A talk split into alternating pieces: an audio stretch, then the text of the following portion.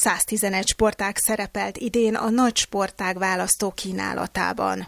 Sportági bemutatókra, nyílt edzésekre, valamint olimpiai, világ és Európa bajnok sportolókkal való találkozásra várták az érdeklődőket. Üdvözlöm hallgatóinkat, Szabó Csilla vagyok. A házunk táján mai műsorában erről a palettáról válogatunk. Az összeállítás végén pedig az is kiderül, hogy mit jelent a sportantropometriai vizsgálat. A Tollaslabdázók Szövetsége egyik versenybírójával beszélgetek. Budapesti Tollaslabda Szövetségtől vagyunk mi. Gyerekként is tollaslabdáztam, de versenyszerűen felnőttként kezdtem el tollaslabdázni. Azon kívül, hogy nagyon élvezetes, nagyon egyszerű egyedül játszani. Kézilabdához, focihoz, kosárlabdához csapat kell, és hogy öregszik az ember, elfogy mellőle a csapat. Ezt a sportot meg lehet játszani úgy is, hogy egy-két ember egymással játszik, pontosabban kettő vagy négy, a másik pedig az, hogy kortól függetlenül lehet játszani. Tehát fiatalabb voltam, akkor tudtam a gyerekeimmel játszani, most meg őt tudnak velem játszani. Mi az útja annak, hogy valaki hát most, mondjuk most, egy most szövetség magyar... vagy egy Igen. csapattagja legyen? Most, most Magyarországon a szabadidős tollaslabda az nagyon, nagyon kezd terjedni. Nagyon sok egyesület van, a kifejezetten szabadidős tollaslabdával foglalkozik. Szabadidős edzések vannak, illetve inkább szakkörök vannak családi szakkörök is, szinte minden kerületben van három-négy hely, ahova el lehet menni tollaslabdázni. Szerintem mindenhol szívesen látják az érdeklődőket, illetve amit mi is csináltunk egy időben, hogy magunk szereztünk pályát, ez teremsport alapvetően. És akkor magunk ö, szereztünk valamilyen termet, béreltünk iskolába, fölfestettük vagy fölragasztottuk a pályát, és a szakmai segítséget meg a szövetség mindig szívesen nyújt. Több egyesület is így indult. Most, ahogy itt a sportág válogatón több helyre kihelyezték ugye ezeket a tollaslabda hálókat, meg kijelölték a tollaslabda pályát, itt most csak egy egyszerű téglalap van felrajzolva, de ha igazából verseny van, akkor mit látunk? Egy téglalap alakú pálya van, a teniszhez hasonlóan két téglalapra föl van osztva a szerva terület. Az a különbség, hogy teniszbe elől van, tollaslabdába hátul van a szerva terület. A cél ugyanaz, mint minden ilyen ütős sportban, az ellenfél területén essen le a labda. Ha nem ott esik le, hanem a milyenken vagy mellé megy, akkor az nekünk baj. Van egy viszonylag egyszerű szervaszabály, utána meg elindul a játék, és ütjük a labdát, és célunk, hogy oda essen be. Nyilván ezt lehet nagyon kezdő szinten ütni, és lehet úgy, hogy 20 évig gyakorolsz, és úgy érzed, hogy még vannak lyukak a tudásodban. És miért inkább tollas, mint tenisz? Ki melyiket szereti? Én azért szeretem ezt, mert Teniszben mindig kiütöttem a labdát a ketrecből, és kellett keresgélni. Tollas egy nagyon színes dolog, üthetsz életed legerősebb ütését, és utána pedig egy olyan picit, hogy a labda csak egy centit bukjon át a hálón. Tehát ez egy úgy néz ki, hogy innen hátulról ütök egy nagyon nagyot, leütésnek hívják azt az ütést, hogy az ellenfél ne tudja visszaadni. Ha mégis visszaadja és visszaejt, akkor rohanok előre, és csak egy picit belebökök a labdába, hogy átbukjon. És nagyon nagy a, ez a dinamika, a változatosság tollasban, nagyon gyors. Teniszben sok a holt idő számomra. Tollasban szinte nincsen, nem gurul el a labda, leesik, ott van, fölveszem, játszom tovább. Tollasban nagyon ki lehet egyenlíteni az erőviszonyokat tehát vagy úgy, hogy a pályát megfelezem, vagy úgy, hogy az ütőre vannak úgynevezett fejtokok az ütősportágakba, ütőre fejtokot teszek, és akkor nehezebb játszani, vagy mi mind a két kézzel tanulunk játszani, akkor átveszük az ügyetlenebbik kezünkbe, és úgy játszunk. Tehát nagyon jól lehet játszani bármilyen kisgyerekkel. Tehát például vele lehet játszani olyan meccset, hogy ki kell kötni a felnőttnek a tüdejét, mert azt mondjuk, hogy játszom bal kézzel, tegye rá a tokot, az ő pályája legyen kisebb, az enyém nagyobb, és akkor így, így, így, így szinte mindenki tud mindenki ellen élvezetes meccset játszani. Tényleg mind a két kézzel tanulnak tollasozni, akkor ezért ez egy nagy kihívás. Valószínűleg több sportban is van így, hogy van egy olyan elgondolás, hogyha a, az ügyetlenebbik kezet ügyesíti, az jó hatással van az ügyesebb kézzel. és akkor ezért ha nem is sokat, de, de mindig gyakorlunk az ügyetlenebbik kézzelekesen, és azért annyira meg tud ügyesedni, hogy tudunk játszani. Na, akkor most megkérdezem azokat, akik érdeklődnek. Ő is tollasos, úgyhogy tőle is kérdezhet nyugodtan.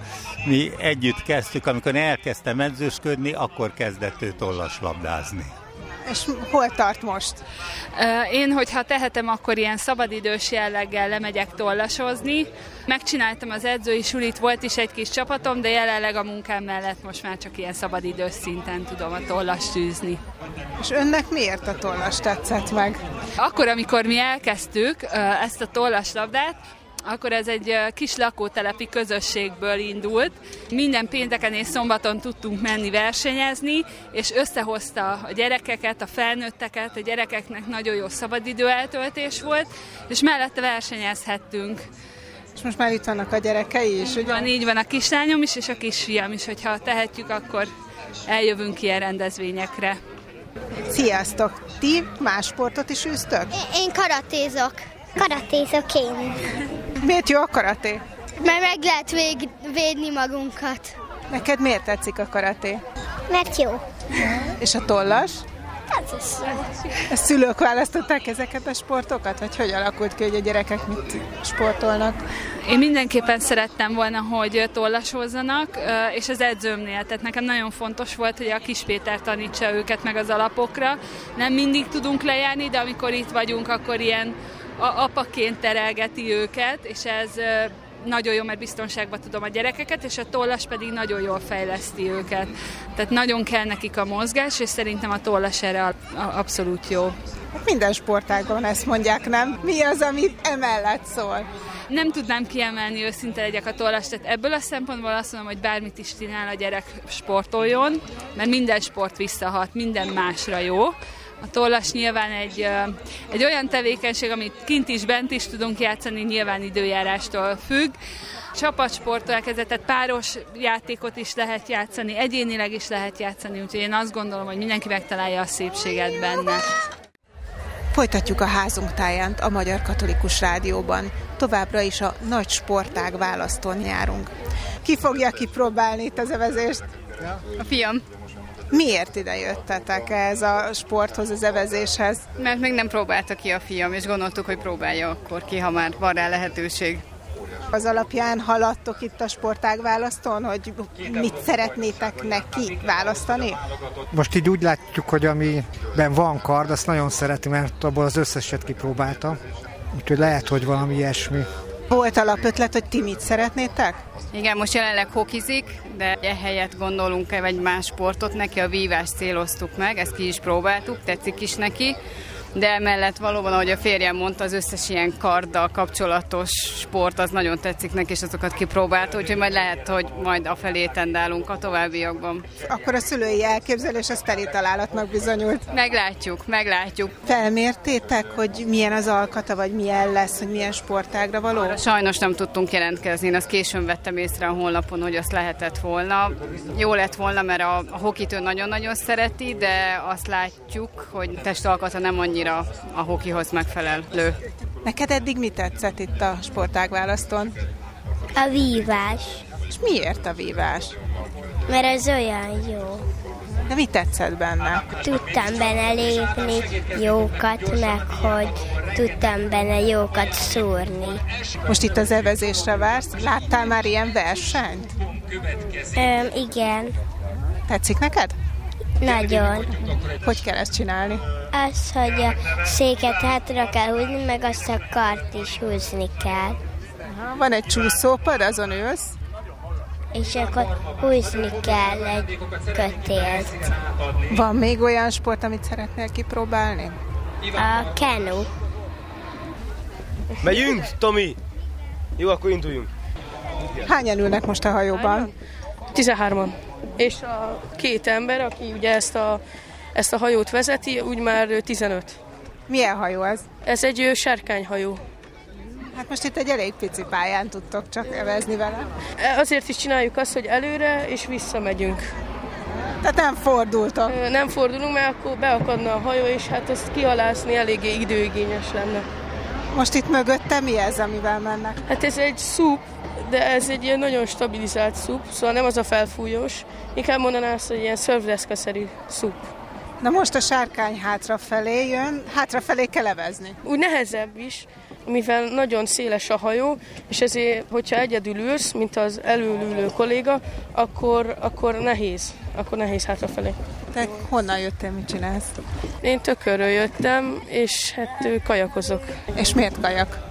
A kenú szerintem nehezebb, mint a kajak, mert ugye abba térdelni kell, nem ülni. Szerintem nehezebb megtartani magad, mert egy kajakban is nehezebb. Vannak ezek a K1-es hajók, és azokban is már nehezebb. És hát egy kenúban ez térdelve sokkal nehezebb lenne. Neked mi a célod ezzel? A kajakozással? Hát igazából csak az, hogy szinten tartsam magamat, hogy jó legyen a fizikumom, Igazából körülbelül ennyi. Versenyezni még nagyon nem gondolkodtam, egy, egy versenyen voltam, talán majd a jövőben valamikor. Sorban álltok. Unokatesom szeretne vezetni. Ők már többször voltak itt, és mindig nagyon jól érezték magukat, nem velünk, hanem egyéb családtaggal, és nagyon ki szerettek volna jönni megint, hogy minél több mindent kipróbálhassanak. Te mit próbáltál ma már ki? Hát mindenfélét, birkózás, velekedés, és még szak, és zubikocska, és még focsi. És te sportolsz valamit? Nem. Ő nem, viszont van egy bátyja, aki meg focizik, meg karatézott is, azt hiszem. De az a cél, hogy ő is csináljon valamit. Most akkor neki kerestek tulajdonképpen valamit? Igen, igen, igen. Hol vagyunk most? Ez itt milyen sport? Gyerekmotoroztatás van nálunk 5 és 8 éves kor között. Minden gyermek 5 percet megy, a lehető legnagyobb biztonságban. Van két oktatónk, akik folyamatosan mennek mellettük. Mi kell ahhoz, hogy fölülhessenek? Az, hogy maga biztosan tudjon két kerekű biciklivel menni. És hogy lehet 5 perc alatt megtanítani, hogy egy nem saját meghajtású járgágyon menjen? Hát igazándiból most nem azt mondjuk, hogy megtanítjuk, igazándiból ez egy ilyen kert csinál, ilyen bemutató tanuló motorjaink vannak, amiben csavart lehet beletenni, amivel a gázt szabályozzuk, magyarán visszafolytjuk a motort, és hogyha megrántja a gázt, akkor nem esik hanyat. Igazándiból azért vagyunk itt most, hogy kis örömet okozunk a gyerekeknek, és aki kedvet kap, ők jöhetnek hozzánk Kiskunhacezára motorozni. 5 és 8 év között érdemes elkezdeni a motorsportot, vagy miért pont ekkora gyerekeket hívtatok most ide? Unokahugom és egyben keresztlányom, ő kettő és fél éves volt, amikor elkezdte. Ő még mondjuk biciklizni se tudott. A tesóm, aki a névadója is az iskolának, ő három évesen már motorozott és elkezdett versenyezni. Azért jó minél fiatalabb korban elkezdeni a motorozást, mert csak ilyen kis motorokban van meg ez a, ez a tanuló folyamat, úgymond, mert a nagyobb motorokat, azokat nem lehet visszafolytani, azokban nem lehet csavart tenni, meg azok már ugye váltósak. És ugye, hogyha minél kisebb korba elkezdi, akkor annál magabiztosabb tud lenni, mivel ahogy szabályozzuk a gázt, és ahogy egyre jobban megy, kerül ki a csavar, és egyre gyorsabb lesz a motor. És ugye mire akkora lesz, hogy már a váltós motorra van szüksége, akkor már megvan neki a menet, vagy magabiztosan tud már motorozni. Ez egy veszélyes sport, mégis itt kígyóznak az érdeklődők. Mégis, ezt mondom, azért mondom ezt, hogy mégis, mert nyilván a szülő hozza a gyereket, ő választ sportot. Veszélyes sport, igazándiból nálunk az iskolában a legfontosabb a biztonság. Mi motort és felszerelést is biztosítunk, és abból is a teljesen a legjobb minőségen törekszünk. Nyilván nem, nem olyan veszélyes, mint az ejtőernyőzés, viszont nem olyan veszélytelen mondjuk, mint a foci. Már a fociba is felrúghatják azért rendesen. Igen, én gyerekkorom óta futballozom, törték el a lábam, és tört el a lábam, stb. Meg ugye szalagszakadás, pont most lesz egy műtétem a térdemmel. A szülőknek az elején tűnik ez, ez nagyon veszélyesnek, de, de nálunk még nem volt, és nem is lesz, reméljük, semmilyen veszélyes, olyan súlyos sérülés, mert mi nem úgy vagyunk, hogy fölültetjük a gyerekeket és menjetek, hanem mi arra törekszünk, hogy tényleg minden a lehető legbiztonságosabb legyen. Nyilván nem lehet kikerülni a balesetet, meg vannak nálunk is versenyzők, akik rendesen indulnak, de az alapoktól kezdve arra tanítjuk őket, hogy a biztonság, biztonság, és mindent megfontoltan ne az, hogy csak úgy dur bele Balázs módjára csinálják. Milyen felszerelés kell hozzá, hogy biztonságosan motorozhassunk? Hú, a felszerelés az elég összetett, mert ugye használunk csizmát, használunk térdvédőt, nem is akármilyen csizma, ez olyan egy kicsit, mint a síelőknek a csizmája, tehát ilyen nagyon erős. Ez erősebb, mint a síelők csizmája, ez teljesen kötött, itt, itt a bokád nem tud mozogni meg semmi. Hogyha itt leakad a lába, akkor, akkor azért nagyon kell. És akkor utána van térdvédő, térdgép, igazándiból azt már embere válogatja, akkor a nadrág is, az egy erősített nadrág, nem az, hogy egy sima mackó nadrág. Vannak nyakvédők, ugyanúgy válvédők, ezek a nagy páncélok, amiket látsz is, és a sisak, a sisak az nagyon fontos az esésnél, hogy, hogy hogyha ugye elesik, akkor hogyha beveri a fejét, akkor a sisak az nagyon, nagyon megvédi. Ez egy drága sport? Azt nem mondanám, hogy költséghatékony sport. Mihez képest? Nyilván.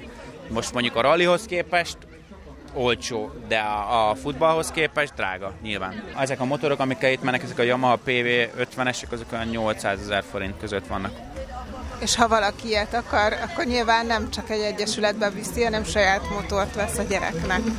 Mi azért jöttünk létre, a, maga az a CL4 offroad motoros iskola, hogy, hogyha a gyerek csak ki akarja próbálni, pontosan azért, hogy ne kelljen megvennie neki ezt a motort, meg ne kelljen mondjuk több százezer forintért felszerelést vásárolnia, vagy akár egy-két millió forintért motort, hanem eljöhet hozzánk, kipróbálhatja, és hogyha bejön neki, és tetszik, és folyamatosan jár, akkor utána az a következő lépés, hogy vesz magának egy motort, meg saját felszerelést. Igazándiból mi ezzel próbáltuk meg úgymond áthidalni azt, hogy tényleg a gyerek valahol látott, vagy kim voltak egy versenyen, láttak motorozást, és akkor új szeretne motorozni, vesznek neki egy motort, fölülre elesik, vagy valami megijed, és nem akar, és akkor rögtön el kell adni próbálják ki nálunk, és, és hogyha komolyabb szinten akarják tényleg a versenyzés, vagy akármi, akkor vegyenek maguknak sajátot. Hogy esett a választás pont erre a sportra, hogy kipróbálja a fiatal ember? Apa nagyon szereti a motorsportokat. Apám múlik akkor? Igen, igen. És anya mit szól hozzá? Én izgulósabb vagyok. Én nem annyira kedvelem ezeket a veszélyes sportokat, de ők szeretik, hát itt vagyunk. Milyen sportot próbáltál ma itt már ki? Próbáltam a karatit, meg akadálypálya. És most itt a motorra várunk. Motoroztál már? Nem, még soha. Próbálja meg, aztán majd meglátjuk. Önnek van motorja, vagy motorozott? Nincs. Nincs. Teljesen ellene vagyok a motornak. Hogy jött az ötlet, hogy ide jönnek a sportágválasztóra, és mi a az elképzelés, hogy mit szeretnének ezzel? Tavaly voltak ismerőseink, és ők ajánlották, hogy nagyon jó kis délutáni program volt, úgyhogy ezért regisztráltunk. Szeretnénk kipróbálni olyan sportokat, amiket máshol nem tudunk, mint például, ahol most állunk, ugye. Nyilván nem sok lehetőség van rá, hogy máshol crossmotorozzanak a gyerekek. És mi az elképzelés? Igazából van már elképzelés, sportolnak is, sí utánpótlás csapatban versenyeznek, tehát heti kétszer járnak síelni, plusz hétvégenként versenyezni, de esetleg egy ilyen csapatsport az érdekes lehet, mert ugye ez ilyen egyéni dolog. Meg hát nyilván, ha valamit, valamit nagyon szeretnének, akkor, akkor nyitottak vagyunk rá. Azért síelés, mert önök is síelnek, tehát a szülői sport választás volt ebbe benne? Azért kezdtek el megtanulni, igen, de mi sose versenyeztünk, vagy ilyesmi. Az, hogy ők oda jutottak, hogy benne vannak egy ilyen csapatban, az már azért van, mert hogy ők szerettek járni tulajdonképpen, és ide felfejlődtek. Most egy különleges sportnál álltunk meg, a repülő modellezésnél. Egyrészt sport, másrészt pedig szabadidős tevékenységként is űzhető, de komoly nemzetközi sport is egyben, mert világ és Európa bajnokságot is rendeznek. Itt az építés a lényeg, vagy az, hogy hogy működteti a modellt? A versenynél az, hogy hogy működteti, de általában a modellezés az mindig az építéssel kezdődik, tehát egy rendkívül kreatív tevékenység. Gyakorlatilag majdnem olyan, mint egy mini repülőgép tervezőmérnök az ember ilyenkor, mert gyakorlatilag tervezés alapján kell építeni szinte majdnem a semmiből a modellt, most már egyre ritkább az, hogy teljesen a semmiből építenek, hanem azért általában vannak előkészített modellek, tehát már előre kivágott balza sablonok vannak, amiket csak kézzel kell kipattintani, de ezeket az apró kis alkatrészeket viszont nagyon precízen kell összeragasztani. Általában a rögzítést tűvel vagy csipeszekkel végezzük, tehát ugye a ragasztásnak az a lényege, hogy a két felületet minél jobban összenyomjuk, és ezt vagy tűvel, vagy csipesszel csináljuk. Balzafából készül? Igen, igen, igen, balzafa. Ott, ahol viszont erős, erősítés kell, ott azt hiszem nyárfát is használnak, de ez csak olyan helyeken van használva, ahol például nagyobb erőhatásnak van kitéve a repülő. A balza az inkább a felület kiépítéshez van. Tehát nem, az nem egy teherviselő anyag a, a modelezésnél a balza, mert rendkívül könnyű, törékeny, ezért erősebb fát is használunk. Tehát gyakorlatilag egy kompozitszerűen van építve egy, egy fa modell. Megkérem, hogy mutatkozzon be. Fóragé Sándor vagyok. 2018 március óta Budapesti Modellező Sportegyesületnek vagyok a tagja. Itt van Kőbányán, a Kada utcába. Amikor nem modellez, akkor mit csinál? Mérnök? Nem, külkereskedelmi ügyintéző és bonyolító vagyok. Tehát akkor nem feltétlenül csak azok csatlakozhatnak, meg modellezhetnek, akiknek mondjuk a szakmájuk miatt valami közük van a, az építéshez, tervezéshez. Nem, ez teljesen elsajátítható ez a tevékenység. Főleg tapasztalt modellezők azok, akik ebben segítik a kezdőket. Ezért érdemes egy klubnak a tagjává válni. Egyébként nagyon jó közösség, mindenki nagyon kreatív, komoly kézügyességgel rendelkezik mindenki, ami nagyon nagy előny a modellezésnél, hogy kreativitásra tanít és fejleszti nagyon a kézügyességet. Hogy találta meg magának ezt a szabadidős tevékenységet? Kilenc éves voltam, amikor elkezdtem makettezni, aztán jött egy nagyon nagy kihagyás, hosszú évtizedes kihagyás, és 2018 óta most újra elkezdtem. Na, még egy klubtársa van itt, akit megkérek, hogy most ő is mondja el nekem, hogy miért modellezik, hogy került ide? Nem tudom, hogy miért modellezek, mert egyszerűen nem emlékszem olyan életkoromra, amikor ne csináltam volna akár önállóan otthon repülőmodellt. És volt a családban valaki, aki ezt tanította, vagy akitől jött az ötlet? Igen, hát apukám vitorlázó sportrepülést tanult, és hát a tágabb rokonságban meg volt első világháborús ászpilóta is, a úgynevezett nagy mesemondó Vitéz Hefti Frigyes, aki több repülős könyvet is írt.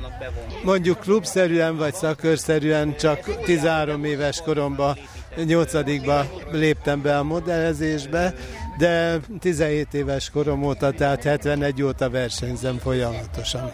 Hogy lehet versenyezni? Milyen verseny van ebből? Körülbelül 30-40 féle versenykategória él manapság. Nem mondanám, hogy létezik, mert sokkal több létezik, de abból, amit jelenleg művelnek a világban, az nagyjából így 30-40. Attól függ, hogy milyen a, a gép, amit röptetnek, vagy mi, milyen igen, kategóriák igen, vannak? Három fő csoportba sorolható, szabadon repülő, ami teljesen irányítás nélküli. Abba beletartozik a sima vitorlázó, a gumimotoros, meg a dugattyús motoros, sőt még az ártéri is, ami egy gram súlyú, gumi nélkül, és csak zárt érben működhet, mert annyira gyönge és könnyű. Tehát mondjuk jellemzően léghajó hangárba, sóbányába, vagy hatalmas egyetemi aulákba. Ez az egyik kategória, és Tehát akkor még kettő van. Társaság. Amit én személy szerint művelek Geri barátommal, az a körrepülő, vagy huzal irányítású repülő. Ott is van négy, pontosabban öt műfaj. A sebességi, ahol 9 mértkört kell repülni, és a magyar csapat most megnyerte az Európa-bajnokságot újból egy hónappal ezelőtt. Tagja a magyar csapatnak? Nem, én nem sebességizem, én műrepülőzöm, az a következő társaság. A műrepülőnél ott 16 féle kötelező figurát kell az égre rajzolni, Pontosabban nem az égre valahova, hanem ameddig a húzal elér, körülbelül 20 méter hosszú a vezető húzalpár, tehát úgy kell elképzelni, mint hogyha egy láthatatlan félgömböt borítanánk a pilótára, és annak a félgömbnek a felületén tud tulajdonképp bármilyen figurát lerepülni a modell. És a zsűri ezt pontozza. Tehát a modell egy egy húzallal hozzá van kötve egy az irányítóhoz, egy húzelpárral. Igen, az a lényeg, hogy a pilóta kezében van egy ilyen vasaló fogantyúhoz hasonlatos fogantyú, aminek a alsó meg a felső végpontjához van beakasztva, bekötve a két acélhúzal, és nagyjából 20 méteres a két acélhúzal, és egy úgynevezett kormánymérleg befut bele a modellen. Magyarán, hogyha a húzalpár feszül, már pedig normális esetben feszül állandóan, akkor a fogantyú elmozdítása egy az egybe késedelem nélkül áttevődik a modell kormányára ezzel a mechanizmussal, és így már bármilyen ilyen gömbfelületre rárajzolható alakzat kirepülhető. Természetesen a kerek figuráknál jóval nehezebbek a szögletes figurák. Hú, ez, ez már így is olyan érdekes, hogy ilyen csak mindent lehet a modellel elkészíteni. Csak a körrepül, ezzel még csak a körrepülők felét vettük át, mert a harmadik társaság az úgynevezett túra modellek, ahol három modell repül egy körbe egyszerre, de csak 7, azaz 7-es köpcenti üzemanyagot vihetnek magukkal, tehát minden pilótához tartozik egy mechanikus is, aki a kifogyott modellt elkapja, újra tankolja, újraindítja, és a verseny közben folyik, fut. És 100 kört, illetve a döntőbe, fináléba 200 kört kell repülniük, így édes hármasba, ha szabad így mondani. Tehát a járgány, a vezető, a pilóta és a mechanikus. Mint hogyha hárman szumóznának, sokszor úgy néz ki a kör közepe, mert ugye hát egymást is kerülgetniük kell a pilótáknak, meg nagyon szigorú szabályok szerint óvni kell a modelleket az összeakadástól, összeütközéstől. Ez egészen bonyolultnak tűnik. Igen. És van egy negyedik kategória, az a légiharc, ott ketten repülnek egy körben, és mindkét modell egy-egy kreppapír szalagot vontat maga után, és a cél levágni a légcsavarral a kreppapírból minél többször. Úgy néz ki az egész, meg az értékelési pontozási rendszere is, mint a vívásnak. Tehát győzelmekre megy, és aki elegendően sokszor győzött, azt tud egy fordulóval tovább jutni. Meg kérem mutatkozzon be. Travnik Istvánnak hívnak. Amikor éppen nem modellezik, akkor mit csinál? Akkor boldog, illetve boldogtalan nyugdíjas vagyok. Van egy saját családi cégem, és azon belül én digitális templomi orgonákkal foglalkozom. Kik érteklődnek, inkább a szülők, az apukák vagy a gyerekek? Hogyha a szülő betaszigálja a modellző szakkörbe valamilyen okból, akár nosztalgiából, akár energiák lekötése céljából a gyereket, az valószínű nem marad meg tartósan modellezőnek. De hogyha a srác elkapja a bolondériát saját magától, és ebbe a család támogatja, akkor, akkor lehet, hogy fél évszázadig is csinálja, vagy még tovább. Ne felejtsük el, hogy a Budapesti Modellező Sport Egyesületnek van 101 éves tagja is. Nagy büszkeséggel tudom mondani, hogy a 80-as évek közepe mióta Kőbányára került a sportegyesület, mi vagyunk Kőbánya legeredményesebb sportegyesülete. Hú, ez mit jelent? A Budapesti Modellezők Sportegyesülete hol és hogyan képviseli az országot?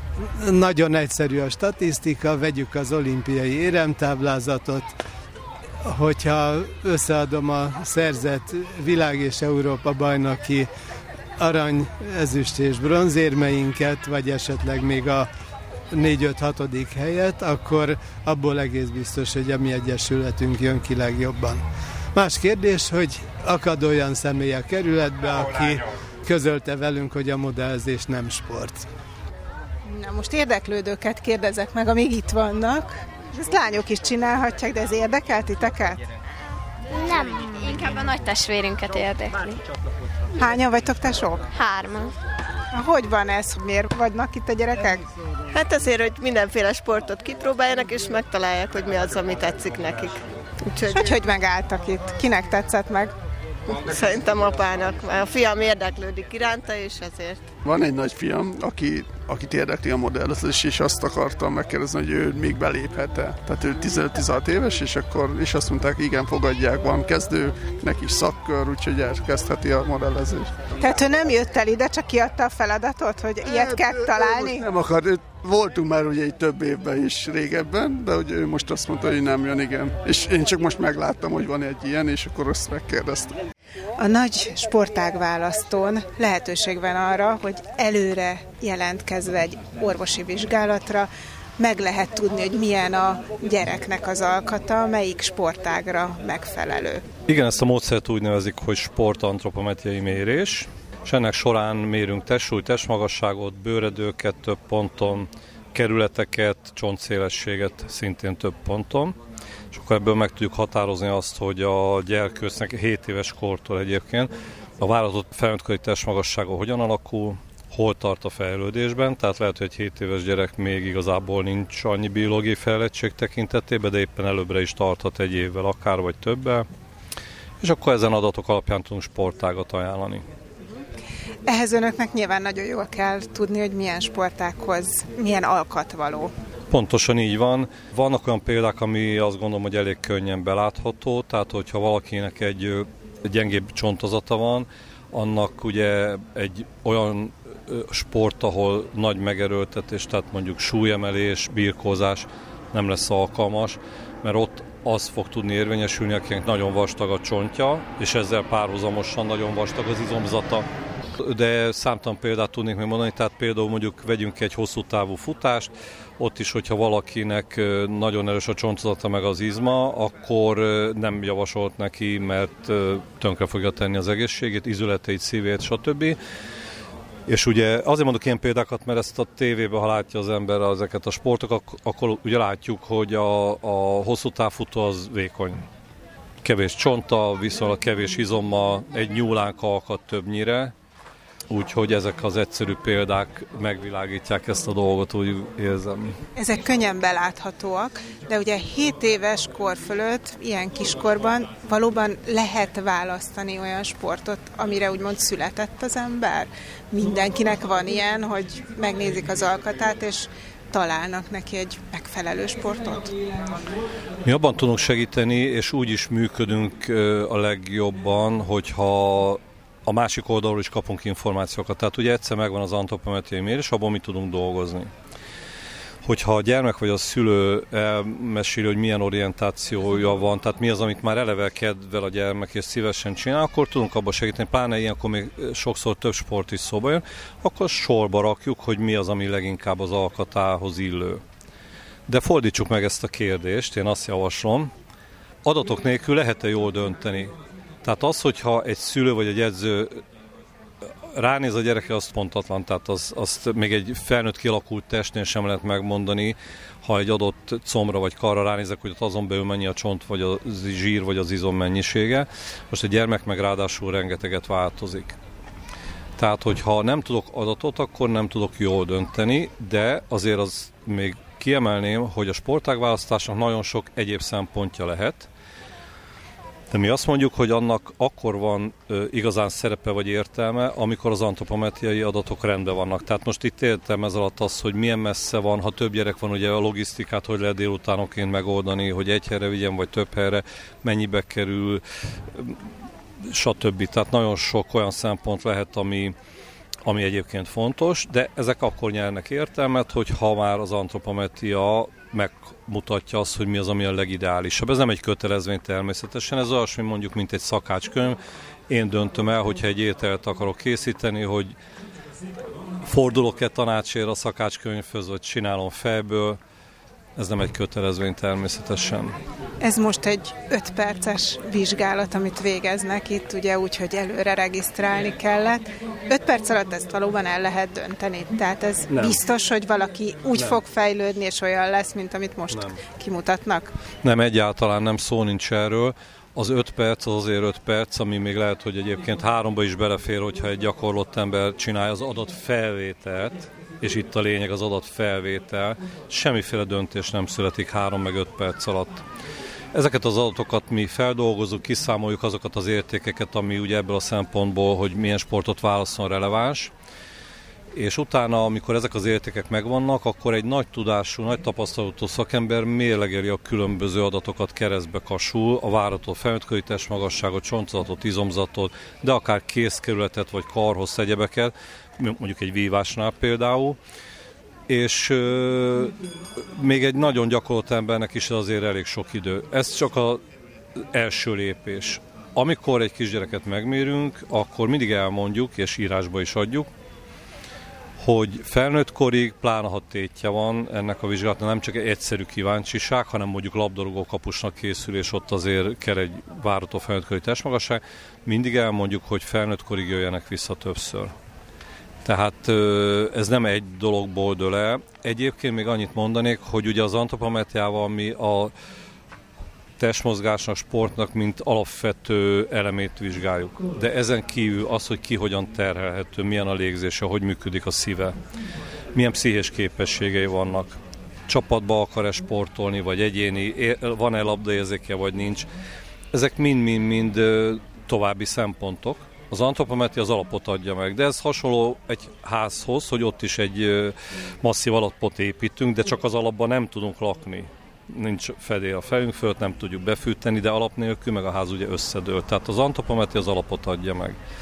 Hogyha valaki most eljön ide a sportág válogatóra, mondjuk úgy a gyermekével, hogy tényleg nem tudja, hogy mi való neki, akkor mondjuk itt kezdi az útját önöknél. Jó, ha itt kezdi, igen, és akkor mindjárt erre a ö, nagyobb igénybevételre mondanám azt, és lehet, hogy az előbb föl is soroltam a többi szempont között a terhelés élettani vizsgálatot, ahol már ugye a nevéből adódóan terhelés közben is megvizsgáljuk, nem pusztán nyugalom. A nyugalomban is egyébként nagyon fontos adatokat lehet megtudni egy emberről 20 perc alatt nyugalmi vizsgálat során, de nagyon sok mindent mérünk ott is. A terhelésnél meg már ugye a szívkeringés, légzés is górcső alá kerül, és gyönyörűen lehet azt látni, hogy hogyan működik az illető szervezete, hogyan pihen például. Tehát a terhelhetőség kortól nemtől egészség és edzettség állapottól változik, de nem utolsó szempont az, hogy ki tudom-e rendesen pihenni magamat. Találkoztunk olyan szülővel, aki azért hozta el sportágválasztási tanácsadásra a gyermeket, mert azt mondták, hogy hiperaktív a gyerek és már gyógyszert is kapott egyébként kisgyerek. Az a lényeg, hogy megvizsgálta a dr. Petekanics Máté egyébként, és kiderült, hogy nem jól veszi a levegőt, mivel nem jól veszi a levegőt, ezért az éjszakai pihenés nem kielégítő, és ez így van hetek, hónapok, évek óta. A gyerek ezért zizi. Úgyhogy szépen elhagyták a gyógyszert, és ennek megfelelően, hogy ez rendbe lett téve az oxigénfelvétel, és sokkal nyugodtabb a gyerkőc. Mi az ideális kor, amikor érdemes ezt vizsgálni, és amikor érdemes ez alapján akár hosszú távra sportot választani. Az ideális kor egy nyugdíjba vonuló embernél, találkoztunk ilyen például azért jut ez eszembe, Nincs család, nincs gyerek, rászakadt rengeteg szabadidő, életében nem sportot, kitalálta, hogy akkor most sportolni fog, mert eltöltse valamivel ugye az időt, na ez a legjobb pillanat, hogy akkor méresse fel magát. Tehát ezt nem csak gyerekeknél végezzük, azt szoktam így kicsit viccesen mondani, mert ez sokszor fölmerül, hogy akinek teste van, azt ugye meg lehet mérni. Alsó korhatár van, mert azért 7 éves kor alatt nem tudunk pontos adatokat szolgáltatni több okból sem. Az egyik ilyen ok, hogy 7 év alatt jellemzően nem tudnak megállni a gyerekek arra a néhány percet sem nyugodtan, hogy ott pontos méréseket lehessen végezni.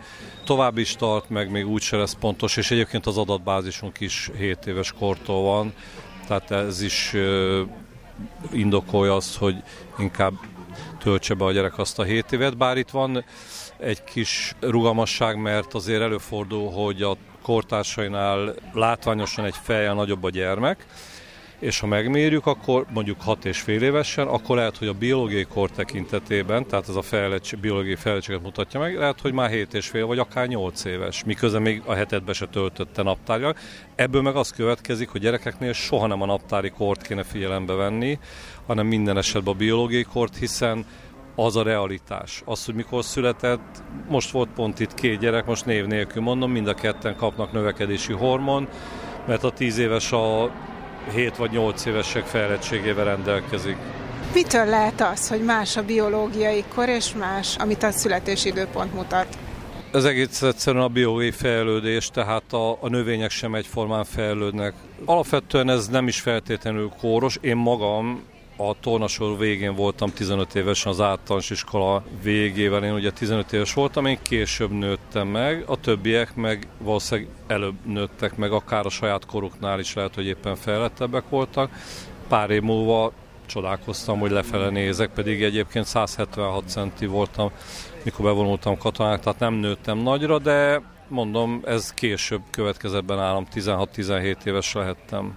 Azt is egyébként meg tudják mondani, hogy valaki milyen hamar fog megnőni, vagy hogy fog-e még nőni? Tehát mondjuk ide jön egy 18 éves fiú, nagyon elkeseredetten, hogy alacsony, fogják neki mondani esetleg azt, hogy hát még fogsz nőni. Előfordul, erre akkor van a legnagyobb esély, hogyha naptár szerint telt el a 18 év, de a biológiai fejlődés tekintetében még csak 16 mondjuk. Nem mondtam extrém példát, mert a két év az azért előfordul, hanem is túl sűrű, de, de nem extrém, és nem is feltétlenül kóros. A, az mondjuk egy figyelmeztetője, hogy ha van elmaradás, akkor azért nézzük meg, hogy hogy pihen, hogy terheljik, jól táplálkozik-e, volt a hosszantartó betegség, tehát nem azt mondom, hogy nem számít. Na, ebben az esetben lehet benne még potenciál, hogy növekedni fog. Egyébként fiúknál már, ha 18 évet betöltött, és a biológiai fejlődés szerint is 18 éves, vagy akár idősebb, ott már jelentős növekedésre nem lehet számítani, maximum milliméterekre.